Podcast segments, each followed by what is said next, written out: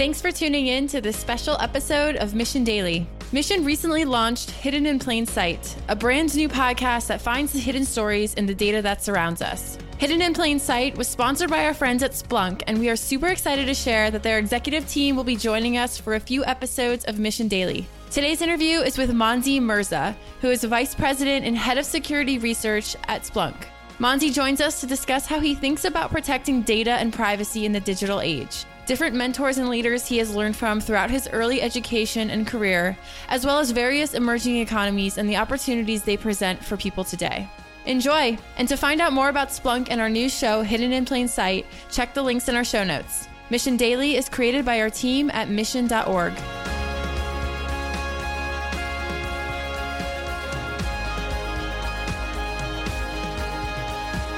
Monzy, welcome to the show. Yeah, thanks for having me. I'm looking forward to this discussion. Same here. So, when people ask you your name, your role, your title uh, at Splunk, how do you answer that? My name is Monzy Merza. My role at Splunk is uh, Vice President of Security Research. And uh, when did you join Splunk? I've been at Splunk for eight years and a little over a quarter. It's definitely an exciting time in the you know the history of cybersecurity and software and te- in technology at large. Would you say that software security and real world safety are something that your clients and the industry is thinking more about these days? Yes, everybody's thinking more about these days. I think what's what's interesting is the way in which it is being internalized and how people are thinking about it. And, and yeah, it's it's a top of mind conversation.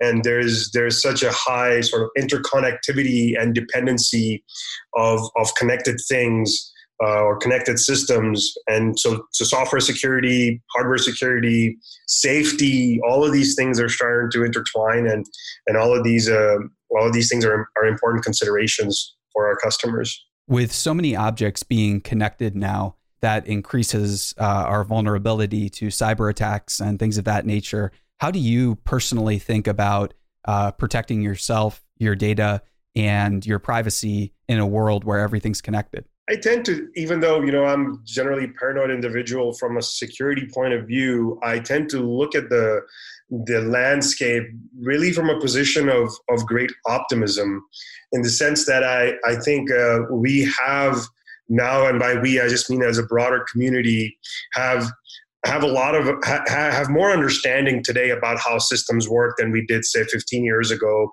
or have have a better sort of maturity from the social aspects of how things become connected and what the ramifications of some of these things are. And it's not to suggest that these are solved problems but i'm just saying that there is a sense of maturity around it. And i think the opportunity really is it's not about sort of locking things down and blocking stuff. It's it's really about enabling us to do more things as human beings so that we can do more things, we can take more advantage of technology, uh, really so that we can raise our quality of life or we can connect with each other at a human level uh, in, in a more engaging experience. So I, I feel, I mean, that's a, that's sort of the optimism lens that I that I put on that.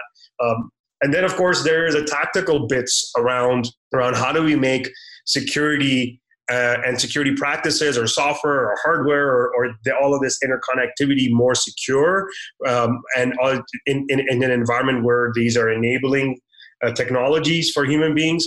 And also how do we how do we manage these aspects of security and data collection and, and sort of data leveraging in a responsible fashion? So we are so we're not sort of trouncing on human beings' ability uh, to to be free or, or to be able to express themselves. I think that's the uh, one of the largest challenges that we face as a culture right now. How are you thinking about that uh, at a local level when you're building the culture on your teams or uh, when you're contributing to the overall culture uh, inside Splunk? Splunk has had a, a, sort of values argument. Actually, there is a Splunk values page that has been there for as long as I can remember that I've been at Splunk. And and that values page for Splunk says, you know, Splunkers are innovative, they're disruptive, they're open, they're transparent. You know, fun is actually a listed Splunk value in that list as well. So we we approach we approach these and and, and that and they're not just they're not just labels for us. We always talk about you know who are we serving? What why are we doing something? And who is the human being at the end of of this work you know? So it's it's not just about bits and bytes and technologies. It's about we're doing this for a person or a group of people. And and i think when we have that sort of a strong root and a fundamental sense of that this is about people and this is about us as a community, it kind of sounds like ridiculous. They're like, oh, these are just cheesy sound bites, and but but but they're not. I mean, this we have these discussions like, who are we going to serve as a consequence of doing X? in this sprint and who's going to whose life is going to improve and, and and so much so that we literally have conversations internally to say you know who's really want to come up to you and want to give you a hug at dot .conf because you're going to put that feature in uh, or you're going to do something better for them so i mean we really do talk in those terms and i think as a consequence it drives us to to create amazing things for and to to really to really delight our customers. And it also enables us to to be rooted and gives us that sense of responsibility that we have to do we have to do the right thing as well. And uh, would you say that your goal or one of your many goals is to give people more free time? What i would say is want to give people the ability to to improve their lives or give them the opportunity so that they can engage with each other more. If that means that they will have more free time then then that's great. If that means that they will have less free time but they will end up spending their time in more engaging things then yeah. And, and so yeah free is free is a part of it but i think free is a contributing factor. Especially with tools like technologies where they help augment us uh, but it's up to us to choose in which ways they'll augment us. Um, i think that's fascinating. So I think this is a good segue to talk about your background and uh, maybe some of your inspirations and mentors early in your career. So you studied at the University of New Mexico, and I would love to start there. And uh, you know, was there anything specific you learned there about psychology or computer science? Any big lessons that you still use today? My sort of education has been has been very meandering. Um, I was I it, it feels like there are times I was ahead of quote unquote the average, and that at times I was behind the average uh, throughout my. And, and this is true for my career as well as my education. Like, uh, and, and the reason I'll give you a couple of concrete examples. So when I, um, I'm an immigrant to the United States. My whole family moved here. Uh, when I was in high school, I, I actually when I graduated from high school, I was I was almost a sophomore in college because of college credits, uh, because of taking advanced placement courses, as well as because my entire high school summers, you know, for the three and a half, four years were were usually spent at a junior college taking, you know, uh, advanced courses in a number of things, including philosophy and and uh, and mathematics, and and so so that's kind of that's kind of where I started. But then I got out, and then I dropped out of college, and I started my own little business, and I'm you know uh, doing a bunch of different random things, including you know spamming people with faxes to uh, to give them coupons for restaurants or something, you know, and I did some web development work and and and then I, I really didn't finish college until 2010. And uh, and at that time, in, in 2010, I was I was actually running some pretty significant programs already professionally uh, in you know for the U.S. government where in the organization where I was working. So it was kind of an upside down thing uh, in the eyes of many people. So yeah, I mean, when I went to college, sure, I, I you know I've, I've, been to like four or five different colleges and universities, um, and and I did learn a lot of different things. I changed majors like I don't know how many times and collecting credits and lots of different things. Ultimately, uh, finishing up with a computer science uh, minor and a, and a, major in psychology, focusing on uh, a lot of lab research work. And um, so, yeah, I mean that really that defines a lot of what I did. But um, you know, outside of education, my mentors are sometimes sort of unusual. Like um, one of my mentors is actually a diplomat in the European or was a diplomat in the European Union. And I just kind of happened to run into him and and and so you know we keep in touch and we talk and stuff. So it's I was always fortunate to talk to people and and engage with people who were very different than me. Um, another one of my another one of my mentors, he's, he's kind of like my older brother, but he's you know he's like 30 years older than me. And he was associated with a with a spiritual organization very different than the belief system that i grew up into. But i learned a lot from him as, as, as well in terms of how he operates in a community and how he thinks through his community. So yeah i mean it's the it's that rootedness in human beings and it's the idea of serving others uh, that that is really embedded in me. I mean, my I, I studied jujitsu for a long time and practiced jujitsu, and, and and our sensei always was focused on the purpose of life is to serve. And, and to serve others and to leave the world a better place than how you found it. And, and so those are the kinds of things that that really drive who I am as a person and that that I'm at least I feel I can impart a little bit of that on my teams, and I think my teams operate and, and a lot of Splunk or teams are, operate in a very similar uh, in a similar rootedness. And do you think that that meandering experience uh, taught you to trust your intuition uh, and trust your gut more, um, or how would you describe that? I think the meandering it, it's, it's I, I don't know if I would say I would trust my gut more. I think my if anything my my my meandering is fraught with all sorts of interesting errors. Uh, but I, the thing that it did teach me was that volatility is is good and there's power in diversity in, in terms of the diversity of people and diversity of, of, of interaction and, and that there is that there is value in work regardless of the work. I mean, I've I worked as a dishwasher, I worked as a janitor, I, I, tutored algebra, I worked at I worked at you know super secret squirrel programs. I've I, I feel now having gone through a lot of that for me, work has value unto itself beyond any kind of label that gets put on it. And I think that that for me is a big deal. And I think as now as a leader in the company at, at, at Splunk and, and now having now, you know, having the opportunity to mentor a few people, my, a couple people myself, I feel like that is something that is the most important lesson learned for me. Do you have any advice for young people who are thinking about uh, their careers and who are thinking about that sounds great, but how do I get started uh, having those experiences, um, especially for very young people? I think it can be challenging. Uh, any advice there? I get that question actually quite often from students or from just people that I that I talk to, even my nieces and nephews, and the I use sort of a kind of a goofy example. I mean, it's is is that if you like to swim, there's really only one way to do it is to start swimming, and and and so there is really no right or wrong way. You got to get in the water, and and and so so that's that's what I that's what I suggest to people. I just ask them like, what is what is the one thing that they that, that they do want to do, or, or what are the 17 things that they want to do? Maybe they have they, they have a jumble in their mind. Just just pick one and and then go after it and then until did you go after and invest some energy into it one is not going to discover whether that is something that is enjoyable or fun or not um, and and that's the only way to do it. So I, I, I encourage people not to overthink some of these things too much and and and, and follow and follow their heart or follow their passion and do it. And especially to my nieces and nephews and, and also to a lot of the students that I speak with, I, I, I always tell them is what put your heart and soul into whatever it is that you're doing, even if you know even if you believe that you're not going to make a lot of money doing it or somebody doesn't think that that's the most constructive career choice. It doesn't it doesn't matter. Um, and, and and my youngest brother, my youngest brother is is is significantly younger than me. He's like oh, he's almost 19 years younger than me. Uh, he he thought he he got me one time. He said, you know, but what if I said my favorite thing to do was dig ditches? You know, would, would you say that would that was a good thing that I should go after? I said, why not?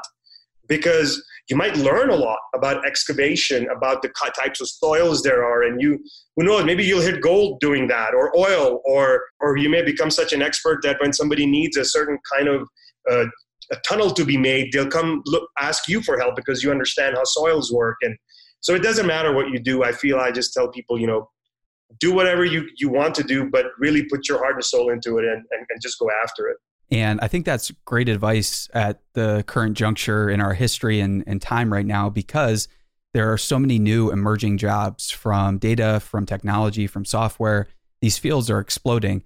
And what's really exciting is there are new careers that are uh, evolving so rapidly that there's a lot of opportunity there. So I would love to hear you describe some of these new careers, whether it's influencer marketing or smart car engineers, VR developers, you know, fields in robotics are opening up. What opportunities do you see there for young people or anyone for that matter? I think there is there's so many different opportunities. I think the root of of these opportunities, if we think about it, is at least the way I internalize it, is if you think through a little bit through the history of time uh, and, and really uplifting hu- human experiences and human lifestyles, they happen at the at the intersection of what the Eric Haseltine describes as an instrument.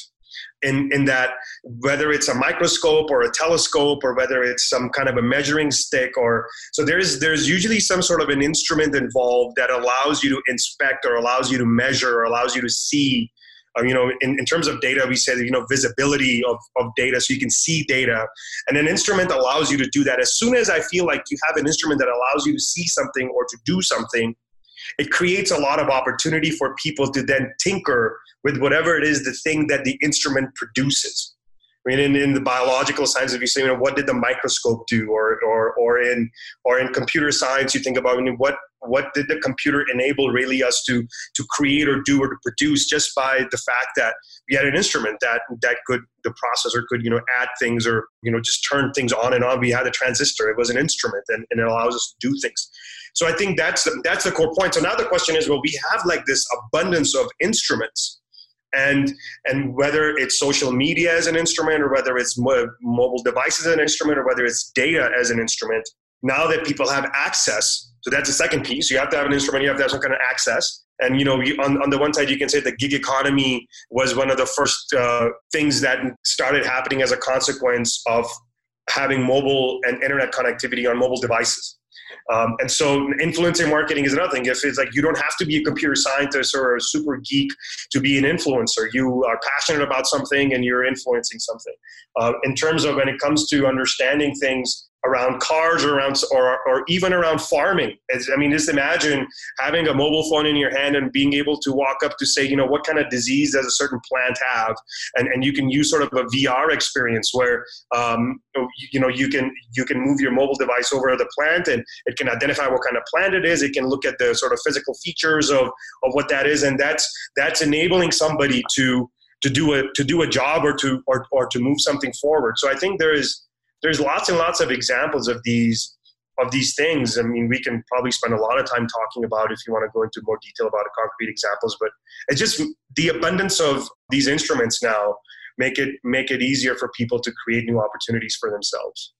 And I think it creates new economies as as a as a consequence.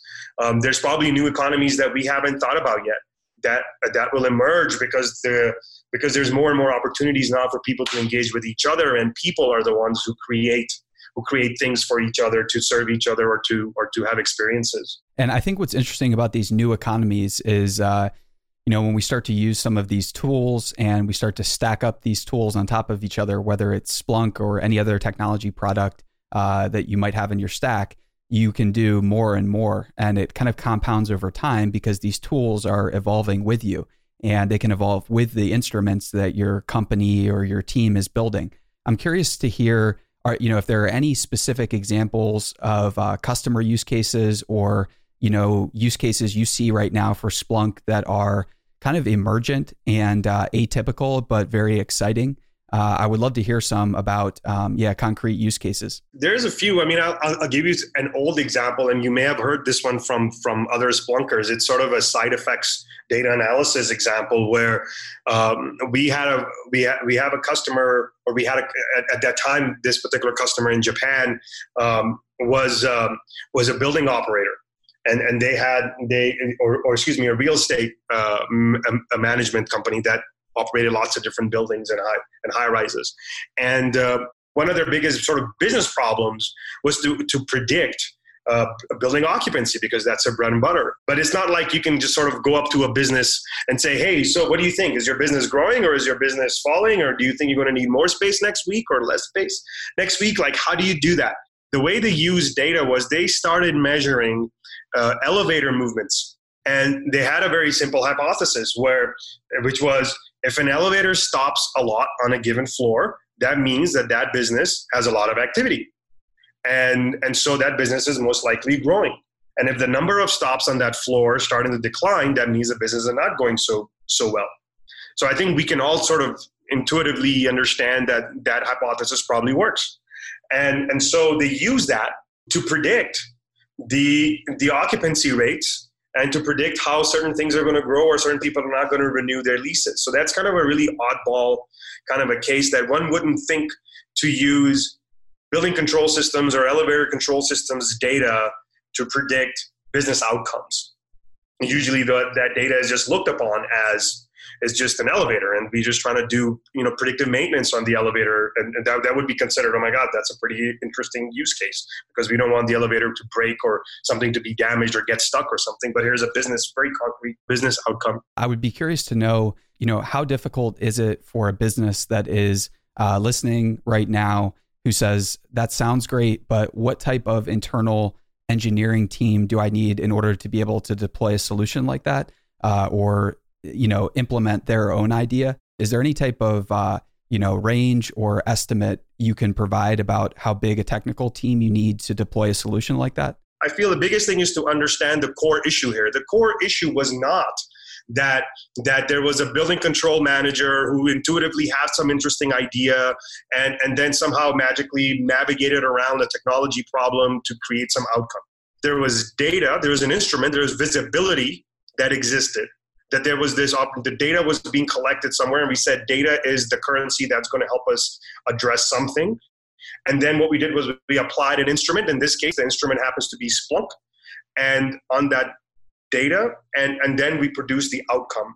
The core issue here is also that you essentially kind of made it okay for people to analyze data to share to share the data so that multiple people with their own intuitions and with their own ideas can look at it and say, "Oh, I have a way to inspect elevator data," which is from a from a from a business manager point of view. Whereas elevator data historically may have belonged to to the building control systems people or to the building managers or maybe not even that maybe to the company who installed the elevators and the business probably never got to see their their elevator data so i think i think the question is not here to for me is how hard is it the hardest thing in this is not technology. The hardest thing in this is the mindset to say that we're going to open access to the data so that people know that they have access to it and that they can start to apply their intuition. Then we get to the technology problem. Somebody says, no, no, no, Monzy, you're cheating because you've kind of skirted the, the, the, the technical difficulty question here. So here's how I break down the technical difficulty question ultimately, I feel that people really have three kinds of problems in terms of technology usage. The first problem is they don't necessarily they're not domain experts so they don't know what to look for or or what to do with a, with, with a particular piece of data for example. And forget about splunk or any other technology. They just they, they, they're not domain experts. They may not or they, they, they don't have an intellectual curiosity and so therefore they don't even know what to ask or what to do. So that's problem number one.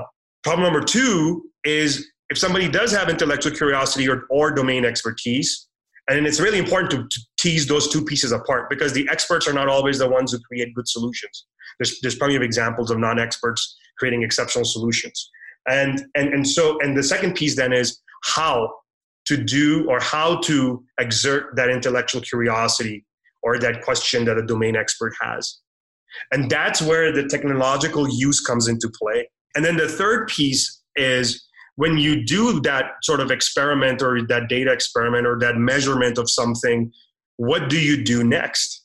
And that oftentimes is a business process problem that people need a path to that they've learned something and now they're to now they're to enact that or now they feel empowered or now they can go to somebody who can say look at what i found and this has value so all those three things have to exist. You have to have intellectual curiosity, you have to have a mechanism to interface with the tool, and you have to have a business process that gives people the opportunity to come forward and say, I learned something interesting, look at what I can do. We zero it in to Splunk and we say, well, what does in the middle piece on the on the how to do or how to exert your intuition Splunk has a couple of different things. One, the way Splunk operates as a technology, the Splunk enterprise technology, at the very base layer is built like a search engine.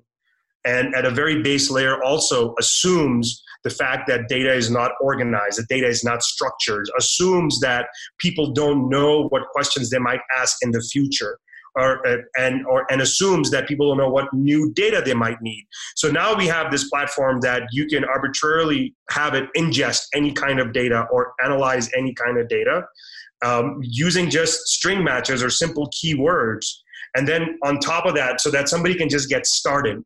Um, and then there's other technologies that we put in place to to automatically make suggestions and recommendations and to summarize things automatically and to do pattern matching and identify patterns automatically to assist that sort of discovery learning learning process so and we keep doing more and more to make that more and more easier by way of putting out examples or having specific solutions or guided tours so people can see and publishing examples on our website so that's how it answer sorry it's a very long-winded answer but that's the way I, I sort of rationalize that no i really appreciate it i think that type of uh, mental model and framework is useful for uh, any organization that's thinking about you know doing anything strategics or long term focus. So that's uh, that's exciting. Um, are there any type of guided examples that you feel are um, particularly compelling introductions into use cases or uh, training or any features that are kind of new and exciting? So in the security space in particular, this is near and dear to my heart, and this is where I, you know, things I dream about at night to make people's lives easier. Is uh, Splunk has two big things. So the one, the first one is is a app that we called Splunk for Security Essentials and or Splunk Security Essentials. And the idea behind Security Essential is is the at the very core is to, is to is to say you want to learn about security and you want to learn about Splunk and you want to learn about data analysis. Let us give you this journey that you can walk through, including examples, including data samples that you can start to explore for yourself. And there's a lot of detail in how that particular product works and, and, and what it does. Then also what we created was these things that we call content updates that somebody can put into their environment to detect, investigate, or respond to threats. So that they can say, well, okay, you know, I'm I wasn't born knowing what a particular type of threat footprint is like or what lateral movement is as an example of a kind of uh, of a threat actor activity but we sort of compose that together so that people can consume it but not just bits and bytes but explanations and mappings so that anyone can sort of pick it up and and extend that or or just execute on it and and learn as a consequence of that. And then the last thing that we do which is i kind of say last just in order but i think is it has huge value is is, is splunk has created this or has is it has this privilege of having this amazing community of splunkers and so we have answers.splunk.com, for example, where anybody can go in and ask any kind of question. And then there's Splunk engineers or other members of the community, which is a very, very strong community. I mean, if you've never been to .conf, I invite everybody in the world to come to .conf. It's an amazing experience because you, the Splunk community shows up to .conf. It's an event for the Splunk community to interact and interface at a, sort of this annual gathering to exchange ideas and talk and customers do the presentations. It's it is like quite the opposite of a vendor conference. It's more like a it's more like i would say like a hacker maker convention than it is a than it is a vendor conference. Uh, so people can learn and grow from there. And so the, so those are like a number of different things that that we that we do and cultivate that really ultimately goes back to our value system as as Splunk as a company uh, that that you know the openness and transparency and the fun and the innovation and the disruption. And that's how we're going to bring all of that together is is by interfacing with our community. So we have tactical bits and then we have sort of the broader elements to to back that up. I mean even our documentation we're probably one of the few companies in the world whose documentation and apis are completely open to the world. Like we can just download it and you can see it and you can do all those things with it but without a lot of effort. And uh, Mansi, I'm curious to know when you're recruiting, talking with uh, splunkers, what's the uh, formal education experience like of those folks? Is it uh, traditional college? Is it boot camps? Is it uh, you know a hunger to acquire self-taught knowledge? Um, what type of credentials do you look for in candidates, or do you think that Splunk values? Tactically speaking, we're always going through some sort of an interview cycle. The biggest, the biggest thing that we are looking for is is hunger and that excitement to to do stuff and to make stuff. And and that is i would say that is the number one priority. And then secondary from that is the demonstration of that hunger whether it's by you know by people having worked in different organizations or by a person who's just starting out and they have um, they have uh, they have posted their code publicly somewhere or or they have a portfolio or something and they can do a demo for us or you know and, and so that those those two are the most important elements. Is the excitement to make or do and then it's the excitement it's or it's the demonstrated uh, some some demonstration of that. And of course it varies right? If you're if you're applying for a senior leadership position the demonstration has very different uh, sort of uh, criteria than if you are a student intern who just got out of high school and, and doing that. But those are the biggest things that we look for. And then then as a as a company too a lot of times when we're thinking of teams we're thinking of them as that as as diverse teams like for example in my own teams for example my my team is my teams are sort of sick of me talking about this football analogy constantly because it's it's I don't want a bunch of amazing quarterbacks on my team. I, I, need I you know as a as a strong unit we need a lot of diversity and a lot of different sets of skills and each skill has its value uh, no, no, no matter where they fit within that roster, because together is that is what where the execution will happen. And of course, we have splunkers who have, you know, who have PhDs and things and have advanced degrees from top, you know, top notch education institutions, and and then you have sort of splunkers like me that went through this meandering career and uh, even in leadership positions that don't necessarily come, you know, have super advanced college educations or started their education late in life. It doesn't matter. It's it's the other two pieces around being hungry and about wanting to to make a difference. And what about the uh, first month, the first 90 days after an individual is hired at Splunk? Are there any trends or patterns you see, you have seen that uh, tend to lead to success? Yeah, I think the the biggest trend that I would highlight is, and this is something I'm very passionate about, is we like to do a thing that we call 30 and 30, which is meet 30 people at Splunk in your first 30 days here. And the way we like to build those rosters is there are people outside of the team that that one would be working on. So, for example, oftentimes uh, if you're in, for example, if you're on this, or security engineering team, you may end up meeting people in marketing and, and people in HR and people in finance and and, and people in the sales teams. It's, it's so and so you really and, and also people in other engineering teams and and designers and and, and so you kind of get a sense of community and a sense of organization and a sense of excitement of where you are that you're part of a family. And and i think that's that to me i would say is the number one trend. The second one is to use the product and try to use this amazingly powerful instrument that is Splunk technologies and all these different technologies that we have, whether it's Splunk Phantom or UBA or Enterprise Security or Splunk Enterprise or Splunk ITSI or, or, or the mobile apps and all these different things that we have is use these and, and, and see well, what value it provides to you at a personal level or how it satisfies certain curiosities intellectually that you may have. So that's another thing. And the, and the third thing, just, you know, and, and these are not necessarily in order, but is, is that to read the customer stories, to see customer interviews, so you can feel the customer's passion about, about Splunk and how they use it, but also so you can appreciate what is it that we need to do for them to make things even better for them. Um, so those are the things I think that have a big impact. And when people go through these kinds of cycles, it really enables them and empowers them and gives them a sense of connectivity. And then it, in the sense that now they can start to solve problems for themselves and, and, and grow together with others. So because then they kind of have the sense of, well, I have this interesting problem. I don't really know how to solve it, but I remember meeting that one person in a certain department who said that XYZ, you know, that they did or they were curious about, maybe they can tell me something. And so that's those are the things that make that make success. I think that's exciting for anyone because uh, so often in life it can feel like we're you know struggling with something or that there are others who aren't like us. But when we get out there and meet a lot of people, uh, especially in a place where there's already a strong sense of community, we find that there are others you know struggling with the same challenges or um, going through what we've been through or whatever the case might be. Are there any stories? You know, you've been at Splunk uh, for uh, I think eight years now. You said. I'm curious to know are there any stories that are kind of like your favorite uh, stories about the culture or comp or any of the things you've learned along your way? You know, I came to Splunk. This is really my first sort of commercial job, if you will, in an enterprise software company at least, right? I've worked for other non-government organizations, but I came after being in a government organization for almost 12 years before I came to Splunk, and it was a very worked in a very very a place that was doing amazing things, and but it was in a very different sort of cultural setup.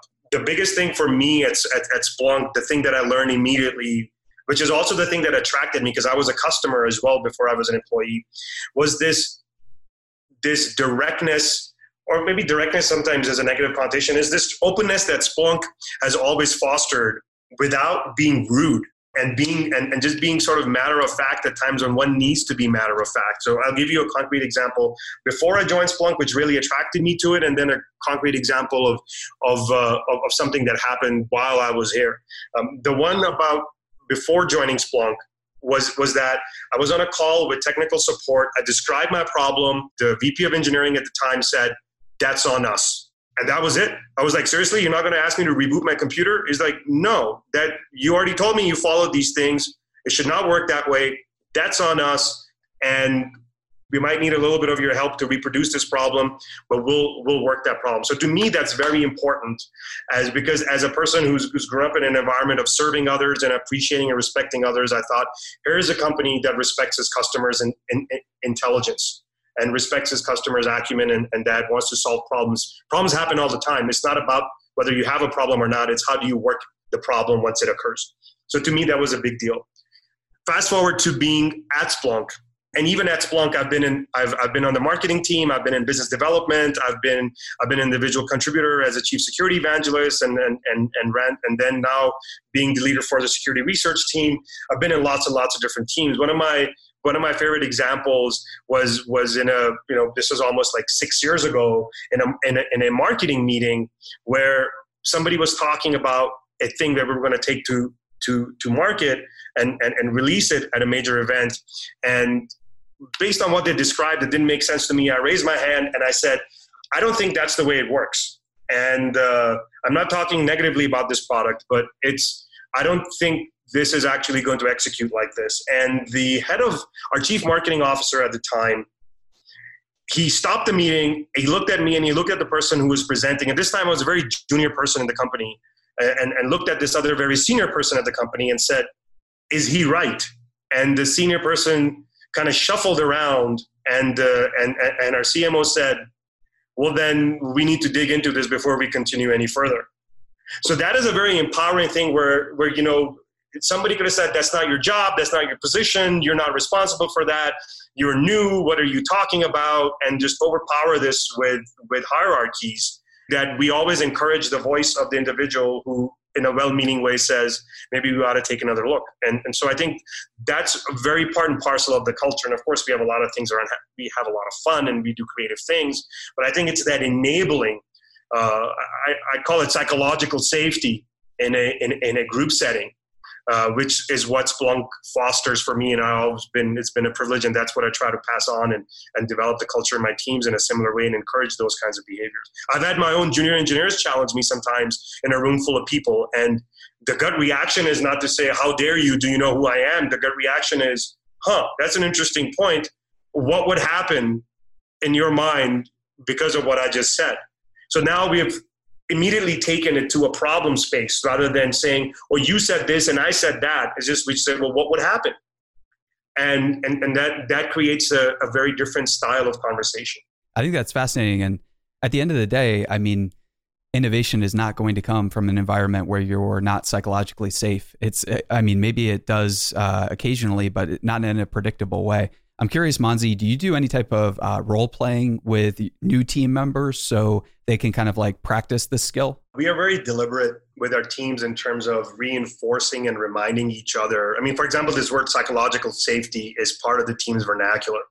Uh, to the point that at one time in one of a very spirited conversation, one of, one of the team members said, I'm not feeling psychologically safe right now and we said okay time out. Everybody stop. So it's it's it's part of the it's part of our culture and and it's and it's part of the team and it's up to the leaders really right? How we encourage how we encourage our teams. Kind of go through these cycles. Like we're we're, going to have a uh, an, an offsite here soon and every offsite we kind of start with reminding ourselves of those things. That this is what we agreed on as a team. Not every team's culture is going to be slightly different, and that's important.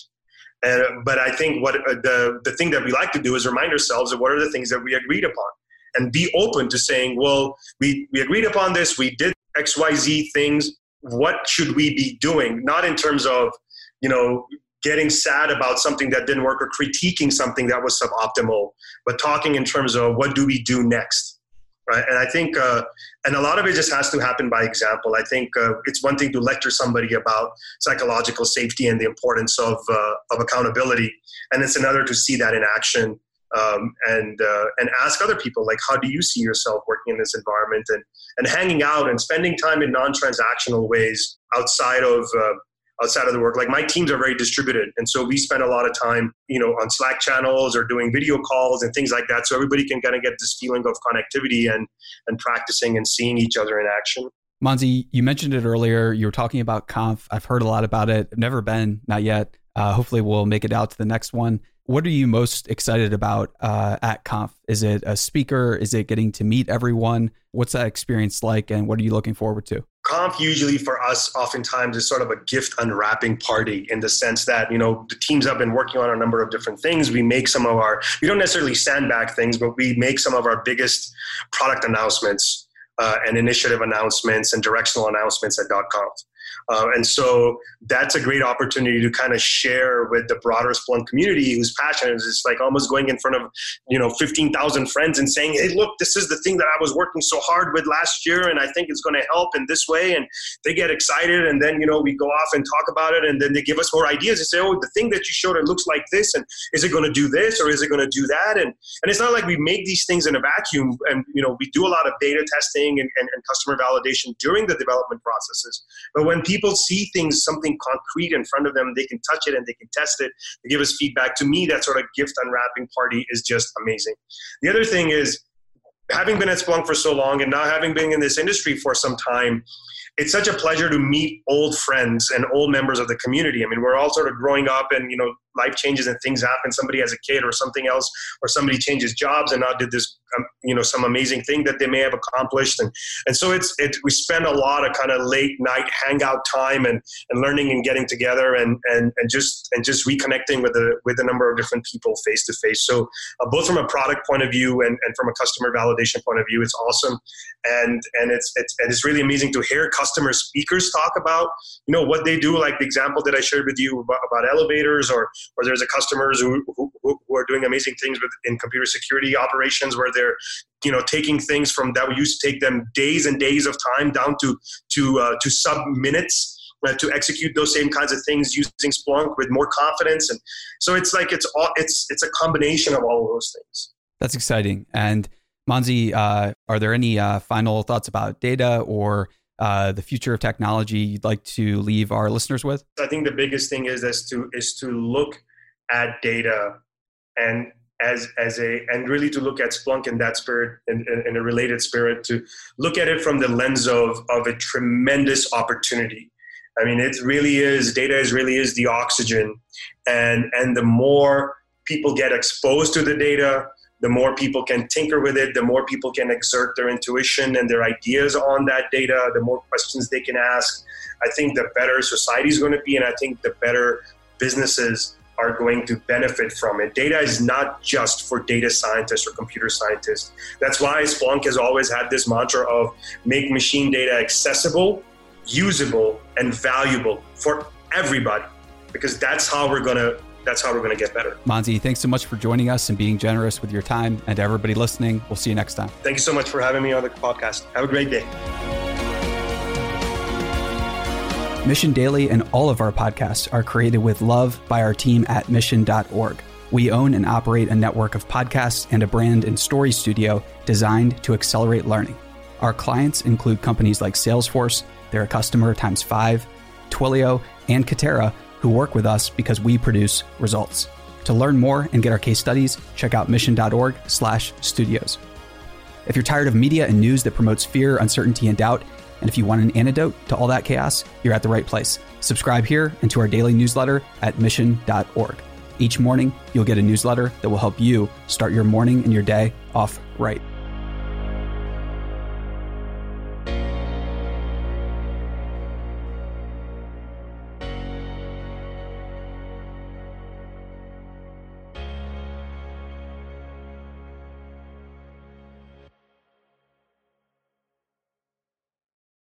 Hey, listeners, thanks for tuning into this episode. I hope you enjoyed it as much as I did. If you haven't already, please subscribe, rate, and review this podcast. It helps spread the word, and I would greatly appreciate it.